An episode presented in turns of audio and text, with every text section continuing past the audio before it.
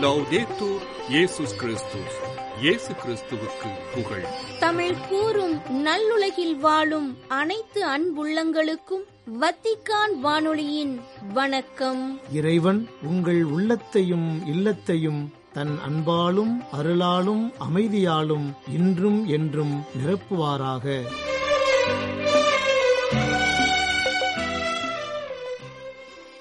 அன்பு நேயர்களே வத்திக்கான் வானொலி இன்று உங்களுக்கு வழங்க இருப்பவை தடம் தந்த தகைமை திருத்தந்தையின் புதன் மறைக்கல்வி உரை மற்றும் செய்திகள்.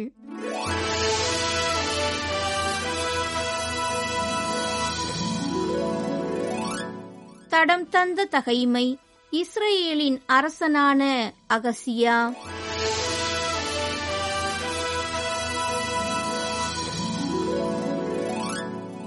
யோசபாத் தன் மூதாதையருடன் துயில் கொண்டு தாவீதின் நகரில் அடக்கம் செய்யப்பட்டான். அவன் மகன் யோராம் அவனுக்கு பின் அரியணை ஏறினான். யூதாவின் அரசன் யோசபாத்தின் பதினேழாம் ஆட்சி ஆண்டில் ஆகாபின் மகன் அகசியா இஸ்ரேலின் அரசனானான். அவன் சமாரியாவில் இருந்து கொண்டு இஸ்ரேல் மீது இரு ஆண்டுகள் ஆட்சி செலுத்தினான். அவன் ஆண்டவரின் பார்வையில் தீயதனப்பட்டதை செய்து தன் தந்தையின் வழியிலும் தன் தாயின் வழியிலும் இஸ்ரேலை பாவத்திற்கு உள்ளாக்கிய நெபாற்றின் மகன் எரோபவாமின் வழியிலும் நடந்தான். மேலும் அவன் பாகாலையும் வணங்கி வழிபட்டு எல்லாவற்றிலும் தன் தந்தை வழிநின்று இஸ்ரேலின் கடவுளாகிய ஆண்டவருக்கு சினமூட்டினான். ஆகாபு இறந்த பின் மோவாபியர் இஸ்ரேலுக்கு எதிராக கிளர்ச்சி செய்தனர். அப்பொழுது அகசியா சமாரியாவில் தன் மேல் மாடியிலிருந்து பலகனி வழியாய் கீழே விழுந்து காயமுற்றான். எனவே அவன் தூதரிடம் நீங்கள் எக்ரோனின் தெய்வமாகிய பாகால் செபூபீபிடம் சென்று இக்காயம் எனக்கு குணமாகுமா என்று கேட்டு வாருங்கள் என்று சொல்லி அனுப்பினான். ஆனால் ஆண்டவரின் தூதர் திஸ்பேயை சார்ந்த எலியாவிடம் நீ புறப்பட்டு சமாரிய அரசனின் தூதரை சந்தித்து அவர்களிடம் இஸ்ரேலுக்கு கடவுள் இல்லை என்றா? எக்ரோனின் தெய்வமாகிய பாகால் செபூபிடம் நீங்கள் குறிக்கேட்கப் போகிறீர்கள். எனவே ஆண்டவர் இவ்வாறு கூறுகிறார் நீ கிடக்கும் படுக்கையிலிருந்து எழுந்திருக்க மாட்டாய் அங்கேயே செத்துப் போவாய். இது உறுதி என்று சொல் என்றார். அவ்வாறே எலியாவும் புறப்பட்டு போனார்.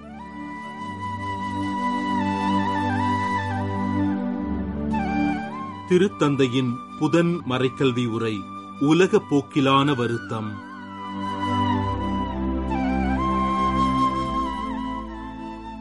பிப்ரவரி ஏழு புதன்கிழமை வத்திக்கான் தூய ஆறாம் பவுல் அரங்கத்தில் குழுமியிருந்த திருப்பயணிகளுக்கு மன வருத்தம் என்னும் தீயொழுக்கம் பற்றிய தனது கருத்துக்களை மறைக்கல்வி உரையில் வழங்கினார் திருத்தந்தை பிரான்சிஸ். இதயத்தை பாதுகாக்க கற்றுக்கொள்வோம். ஆன்மீக போராட்டம் பெருந்தீனி சிற்றின்ப ஆசை பேராசை சினம் என்ற தலைப்புகளில் கடந்த வாரங்களில் தனது மறைக்கல்வி உரையை எடுத்துரைத்த திருத்தந்தை பிரான்சிஸ் அவர்கள் அதன் தொடர்ச்சியாக இவ்வாரம் வருத்தம் என்பது பற்றி தனது மறைக்கல்வி உரையில் எடுத்துரைத்தார். நல்லொழுக்கம் மற்றும் தீயொழுக்கம் பற்றிய தனது தொடர் மறைக்கல்வி உரையின் ஏழாம் பகுதியாக வருத்தம் என்னும் தீயொழுக்கம் பற்றிய தனது கருத்துக்களை திருப்பயணிகளுக்கு எடுத்துரைத்தார் திருத்தந்தை பிரான்சிஸ். உலகின் பல்வேறு பகுதிகளிலிருந்து வந்திருந்த ஏராளமான திருப்பயணிகள் வத்திக்கான் தூய ஆறாம் பவுல் அரங்கத்தில் திருத்தந்தையின் வருகைக்காக மகிழ்வுடன் காத்திருந்தனர் கரவொளியும் மகிழ்வொளியும் எழுப்பி திருத்தந்தையை திருப்பயணிகள் வரவேற்க கரமசித்து அனைவரையும் வாழ்த்தியபடியே அரங்கத்தை வந்தடைந்தார் திருத்தந்தை அதன்பின் சிலுவை அடையாளத்துடன் மறைக்கல்வி உரை கூட்டத்தை துவக்கி வைத்தார். La pace sia con voi. அதனைத் தொடர்ந்து திருப்பாடலின் பதிமூன்றில் உள்ள உதவிக்காக மன்றாடல் என்னும் தலைப்பில் உள்ள இறை வார்த்தைகள் இத்தாலியம் ஆங்கிலம் அரபு போர்த்துகீசியம் பிரெஞ்சு இஸ்பானியம் போன்ற பல்வேறு ஐரோப்பிய மொழிகளில் வாசித்தளிக்கப்பட்டன A reading from the book of Psalms. How long must I bear pain in my soul and have sorrow in my heart all the day? How long shall my enemy be exalted over me? ஆண்டவரே எத்தனை நாள் என்னை மறந்திருப்பீர்? இன்னும் எத்தனை நாள் உமது முகத்தை எனக்கு மறைப்பீர்? எத்தனை நாள் வேதனையுற்று எனக்குள் போராடுவேன்? நாள் முழுதும் என் இதயம் துயருறுகின்றது. எத்தனை நாள் என் எதிரி எனக்கெதிராய் மேலோங்கி நிற்பான்? என் கடவுளாகிய ஆண்டவரே என்னை கண்ணோக்கி எனக்கு பதிலளித்தருளும். என் விழிகளுக்கு ஒளியூட்டும். நான் ஆண்டவரை போற்றிப் பாடுவேன். ஏனெனில் அவர் எனக்கு நன்மை பல செய்துள்ளார் I will sing to the Lord because he has dealt bountifully with me. The word of the Lord. இறை வார்த்தைகள் வாசித்தளிக்கப்பட்டதைத் தொடர்ந்து திருத்தந்தை பிரான்சிஸ் அவர்கள் வருத்தம் என்னும் தீயொழுக்கம் குறித்த தனது கருத்துக்களை எடுத்துரைத்தார் திருத்தந்தையின் மறைக்கல்வி உரை கருத்துக்களுக்கு இப்போது நாம் செவிமடுப்போம் Cari fratelli e sorelle, buongiorno. Nel nostro itinerario dei catechesi sui vizi e le virtù, oggi ci soffermiamo su un vizio un po' bruttino, la tristezza. அன்பான சகோதர சகோதரிகளே காலை வணக்கம். நல்லொழுக்கம் மற்றும் தீயொழுக்கம் பற்றிய நமது தொடர் மறைக்கல்வி உரையில் இன்று நாம் வருத்தம் எனும் தீயொழுக்கம் பற்றி காண்போம். ஆன்மாவின் வருத்தம் என்று அழைக்கப்படும் இந்த சோகமானது மனிதன் தனது மகிழ்ச்சியை உணரவிடாமல் தடுக்கின்றது. வருத்தம் என்பதில் உள்ள இரண்டு வேறுபாட்டை நமது முன்னோர்கள் நன்கு விளக்கியுள்ளனர். ஏனெனில் வருத்தம் என்பதில் கிறிஸ்துவ வாழ்க்கைக்கு தேவையான மன வருத்தம் ஒன்றும் உள்ளது. கடவுளின் அருளால் அத்தகைய மன வருத்தமானது மகிழ்ச்சியாக மாறுகின்றது. மனமாற்றத்தின் பயணமான இந்த மன வருத்தமானது ஒருபோதும் நிராகரிக்கப்படக்கூடாது. இரண்டாவது வருத்தமானது ஆன்மாவின் வருத்தமாக மனச்சோர்வடைந்த நிலையில் நம்மை வைத்திருக்கின்றது. இரண்டாவது வருத்தத்தை குறித்து நாம் உறுதியுடனும் துணிவுடனும் போராட வேண்டும் C'è dunque una tristezza amica che ci porta alla salvezza. Pensiamo al figlio prodigo della parabola, quando tocca il fondo della sua degenerazione. நமக்கு நன்மையை மீட்பை அளிக்கின்ற ஒரு வருத்தத்தை குறித்து நாம் சிந்திக்க நற்செய்தியில் உள்ள ஊதாரி மைந்தன் ஓமையை குறித்து நினைத்து பார்ப்போம் தந்தையிடமிருந்து சொத்துக்களை பிரித்து ஊதாரித்தனமாக அத்தனையையும் இழந்த இளைய மகன் மனம் வருந்துகின்றார். தனது வாழ்க்கை சீரழிந்த நிலையில் இளைய மகன் உணர்ந்த மனக்கசப்பானது அவனது நிலையை பற்றி சிந்திக்கவும் தனது தந்தையிடம் திரும்புவதை பற்றி சிந்திக்கவும் வைக்கின்றது. எதுவும் இல்லாத நிலைமையில் தந்தையிடம் திரும்பி வருகின்றார். தந்தையும் அவர் மேல் பரிவு கொண்டு அவரை ஏற்கின்றார். நம் பாவங்களுக்காக மனம் வருந்துவதும் பலவீனங்களினால் நாம் வீழ்ந்ததை குறித்து மனம் வருந்துவதும் கடவுள் நம்மில் கண்ட கனவின் தூய்மையை நாம் இழந்துவிட்டோம் என்பது குறித்து நாம் வருந்தி அழுவதும் கடவுளின் அருளே Ma c'è una seconda tristezza, che invece è una malattia dell'anima. Nasce nel cuore dell'uomo quando svanisce un desiderio o una speranza. ஆன்மாவின் நோயாக கருதப்படும் வருத்தமானது இரண்டாவது வருத்தமாகும் இது ஒரு மனிதனின் விருப்பம் மற்றும் நம்பிக்கை மறையும் போது இதயங்களில் உருவாகின்றது இதற்கு உதாரணமாக எம்மாவு சீடர்களை நாம் எடுத்துக் கொள்ளலாம். இரண்டு சீடர்கள் இதயத்தில் துயரத்துடனும் ஏமாற்றத்துடனும் எருசலேமை விட்டு வெளியேறி எம்மாவுஸ் நோக்கிச் செல்கின்றனர். இதனை தங்களுடன் வரும் அந்நியர் யார் என்று தெரியாமலேயே அவரிடம் எடுத்துரைக்கின்றனர். அவர் இஸ்ரேலை மீட்கப் போகிறார் என்று நாங்கள் எதிர்பார்த்து இருந்தோம் என்ற அச்சீடர்களின் வார்த்தைகள் இதனை வெளிப்படுத்துகின்றன. வருத்தத்தின் பரிமாணமானது அனுபவ இழப்பை ஏற்படுத்துகின்றது. மனிதனின் இதயத்தில் எழும் நம்பிக்கைகள் பல நேரங்களில் சிதைந்து விடுகின்றன. நம்மால் பெற முடியாத அடைய முடியாத ஒன்றின் விருப்பமாக கூட அவை வெளிப்படும்.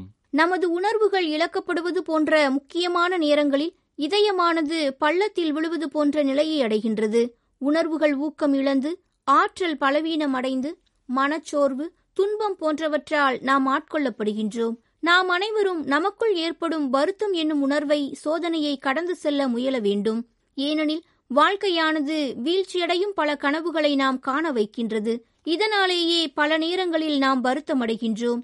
இத்தகைய வருத்தமான சூழலில் சிலர் நம்பிக்கையை எதிர்பார்த்து காத்துக் கொண்டிருக்கின்றனர். மற்றும் சிலர் தீயோனிடமிருந்து வரும் மனக்கசப்பு இதயத்தை பாதிக்க அனுமதிக்கின்றனர். விருப்பமின்மையின் விருப்பமான வருத்தம் குறித்து நாம் கவனமாக இருப்போம்.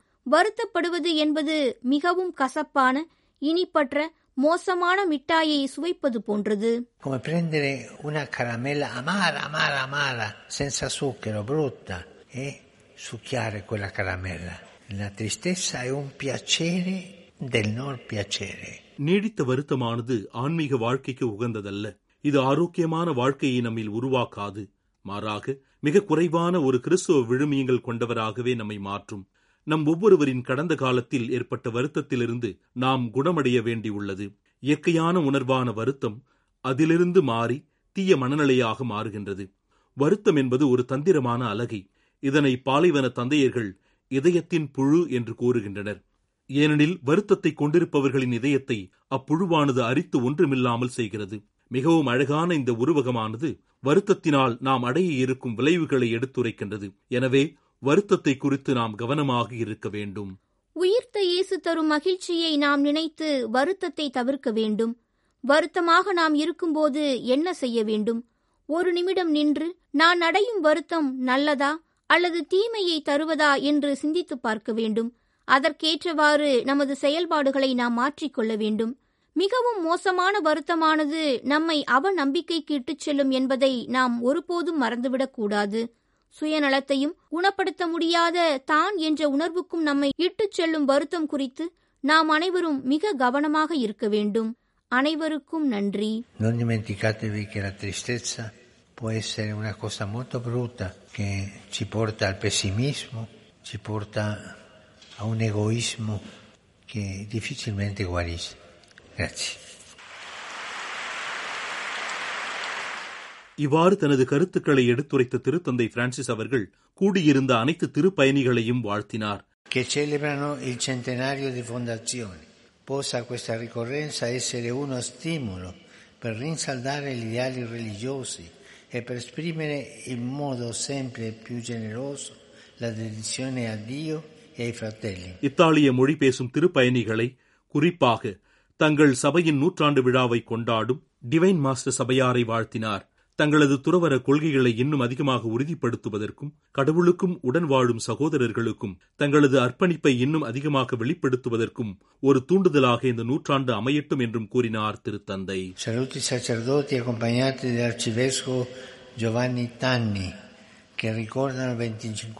di ordinazione. மேலும் இருபத்தி ஐந்தாவது ஆண்டு குருத்துவ அர்ப்பணிப்பு ஆண்டை நினைவு கூறும் பேராயர் ஜொவானி தானி அவர்களையும் அவரோடு உடன் வந்திருந்த அனைவரையும் வாழ்த்திய திருத்தந்தை பிரான்சிஸ் அவர்கள் இருபத்தி ஐந்தாவது ஆண்டு ஜூபிலியானது கிறிஸ்துவுக்கும் திரு அவைக்கும் இடையே புதுப்பிக்கப்பட்ட அர்ப்பணிப்பின் அடையாளமாக இருக்கின்றார் என்பதனை எடுத்துரைத்தார் Non dimentichiamo la martoriata Ucraina, la Palestina, Israele, i Rohingya, tante, tante guerre che sono dappertutto.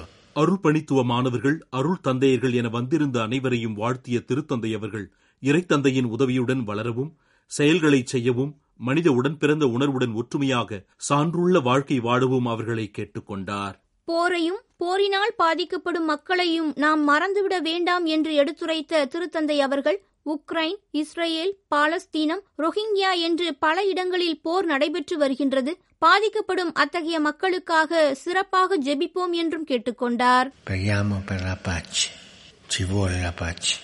எப்போதும் தோல்வியை தரும் போர் நிறுத்தப்பட ஜெபிப்போம். அமைதிக்காக தொடர்ந்து ஜெபிப்போம். அமைதி நமக்கு தேவை என்று எடுத்துரைத்த திருத்தந்தை அவர்கள் விண்ணக தந்தையை நோக்கிய ஜெபம் லத்தீன் மொழியில் பாடப்பட்டதைத் தொடர்ந்து கூடியிருந்த மக்களுக்கு தன் அப்போஸ்தலிக்க ஆசிரியை அளித்தார்.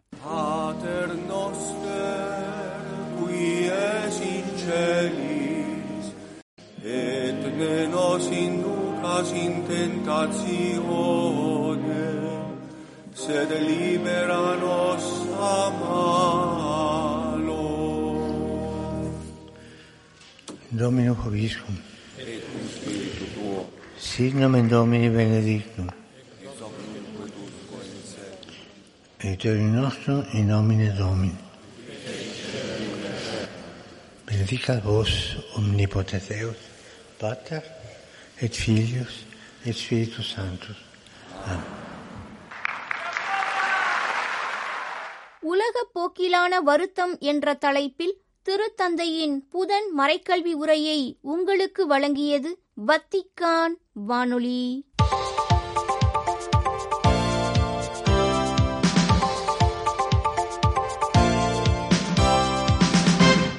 செய்திகள் கடந்த ஜனவரி மாதம் முப்பத்தி ஒன்று புதனன்று வடகிழக்கு இந்திய மாநிலமான அசாமில் மதமாற்றம் செய்த குற்றச்சாட்டின் பேரில் இரண்டு அமெரிக்க நாட்டவரை கைது செய்ததை கிறிஸ்தவ குழு ஒன்று கண்டித்துள்ளதாக யூகான் செய்தி நிறுவனம் தெரிவித்துள்ளது.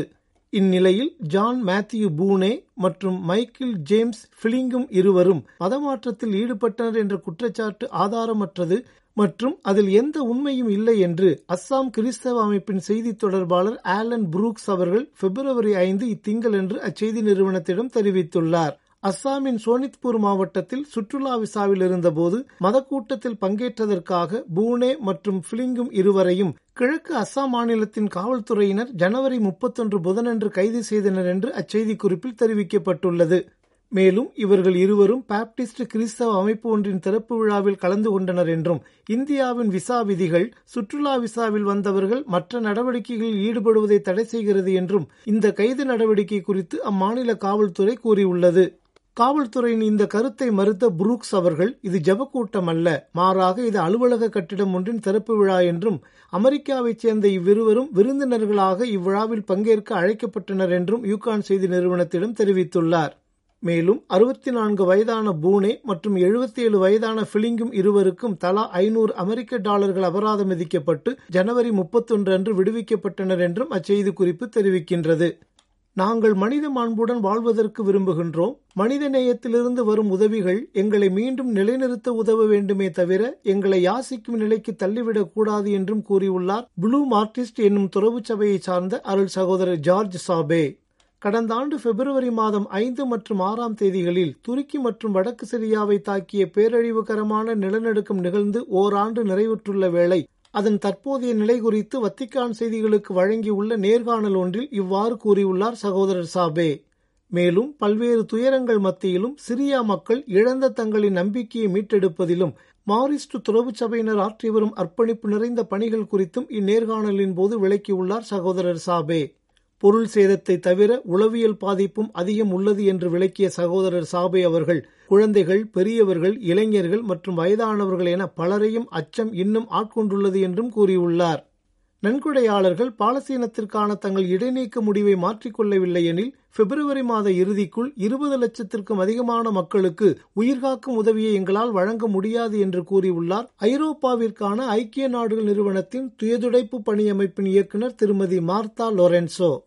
வத்திக்கான் செய்திகளுக்கு வழங்கியுள்ள நேர்காணல் ஒன்றின் போது இவ்வாறு குறிப்பிட்ட திருமதி லொரென்சோ அவர்கள் பல நன்கொடை நாடுகள் கிழக்கில் உள்ள பாலஸ்தீன புலம்பெயர்ந்தோருக்கான ஐக்கிய நாடுகளின் நிவாரண மற்றும் வேலை முகமைக்கு நிதியுதவியை நிறுத்திய பின்னர் மத்திய கிழக்கு முழுவதும் உள்ள பாலஸ்தீனியர்கள் எதிர்கொள்ளும் நிலைமையை மதிப்பீடு செய்து விளக்கியுள்ளார். காசாவில் உள்ள ஏறத்தாழ இருபத்தி ரெண்டு லட்சம் பாலஸ்தீனியர்களுக்கு இவ்வமைப்பின் மனிதாபிமான உதவி மற்றும் கல்வி ஆதரவை இந்த நிதி இடைநிறுத்தம் விரைவில் பலவீனப்படுத்தும் என்றும் பிப்ரவரி மாத இறுதிக்குள் அதற்கான நிதி முடிந்துவிடும் என்றும் மதிப்பிட்டுள்ளார் திருமதி லொரென்சோ.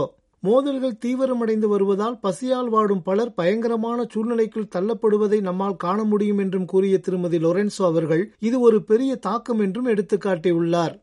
பிரித்தானிய இயேசு சபை புலம்பெயர்ந்தோர் பணியகத்திற்கு நான் என் இதயத்தின் ஆழத்திலிருந்து நன்றி சொல்ல விரும்புகின்றேன். அவர்களின் உதவி இல்லாமல் இருந்திருந்தால் நாங்கள் இந்நேரம் வீடற்றவர்களாகவும் மிகவும் மோசமான சூழ்நிலையிலும் இருந்திருப்போம் என்று லண்டனைச் சேர்ந்த புலம்பெயர்ந்தோரில் ஒருவர் கூறியதாக தெரிவித்துள்ளது ஐசியன் எனப்படும் செய்தி நிறுவனம். லண்டனில் அமானி இல்லம் என்ற பெயரில் ஆண் புலம்பெயர்ந்தோருக்காக புதிய இல்லம் ஒன்றை கட்டி எழுப்பி அவ்வில்லத்திற்கு முதல் குடியிருப்பாளர்களை அந்நாட்டின் இயேசு சபை புலம்பெயர்ந்தோர் பணியகம் வரவேற்றுள்ள வேளை இவ்வாறு அந்நபர் கூறியதாக செய்திக்குறிப்பு தெரிவிக்கின்றது. மேலும் ஆண் புலம்பெயர்ந்தோருக்காக எழுப்பப்பட்ட இந்த புதிய இல்லம் அந்நாட்டிலுள்ள இயேசு சபை அருள்பணியாளர்கள் பிற துறவு சபையினர் மற்றும் புலம்பெயர்ந்தோரை ஆதரிப்போரின் தாராள மனப்பான்மையால் சாத்தியமாகியுள்ளது என்றும் அந்நபர் தெரிவித்ததாக செய்திக்குறிப்பில் கூறப்பட்டுள்ளது. இஸ்ரேலின் எல்லையில் தெற்கு லெபனோனில் அதிகரித்து வரும் வன்முறைகள் காரணமாக ஆலிவ் தோப்புகள் மற்றும் விளைநிலங்கள் அழிக்கப்பட்டு எண்பத்தி ஆறாயிரம் மக்கள் வெளியேற வேண்டிய கட்டாய நிலை ஏற்பட்டுள்ளது என்று கூறியுள்ளது சேவ் த சில்ட்ரன் எனப்படும் உலகளாவிய குழந்தைகள் நல அமைப்பு. மேலும் அனைத்துலக மனிதாபிமான சட்டத்தை மதிக்கவும் உடனடியாக நெருக்கடியை தணிக்கவும் பொதுமக்களை பாதுகாக்கவும் நாட்டிலும் மாநிலங்களிலும் உள்ள குழந்தைகளின் எதிர்காலத்தை பாதுகாப்பதற்கான தூதரக முயற்சிகளில் கவனம் செலுத்தவும் அனைத்து தரப்பினரையும் அவ்வமைப்பு கேட்டுக்கொண்டுள்ளது.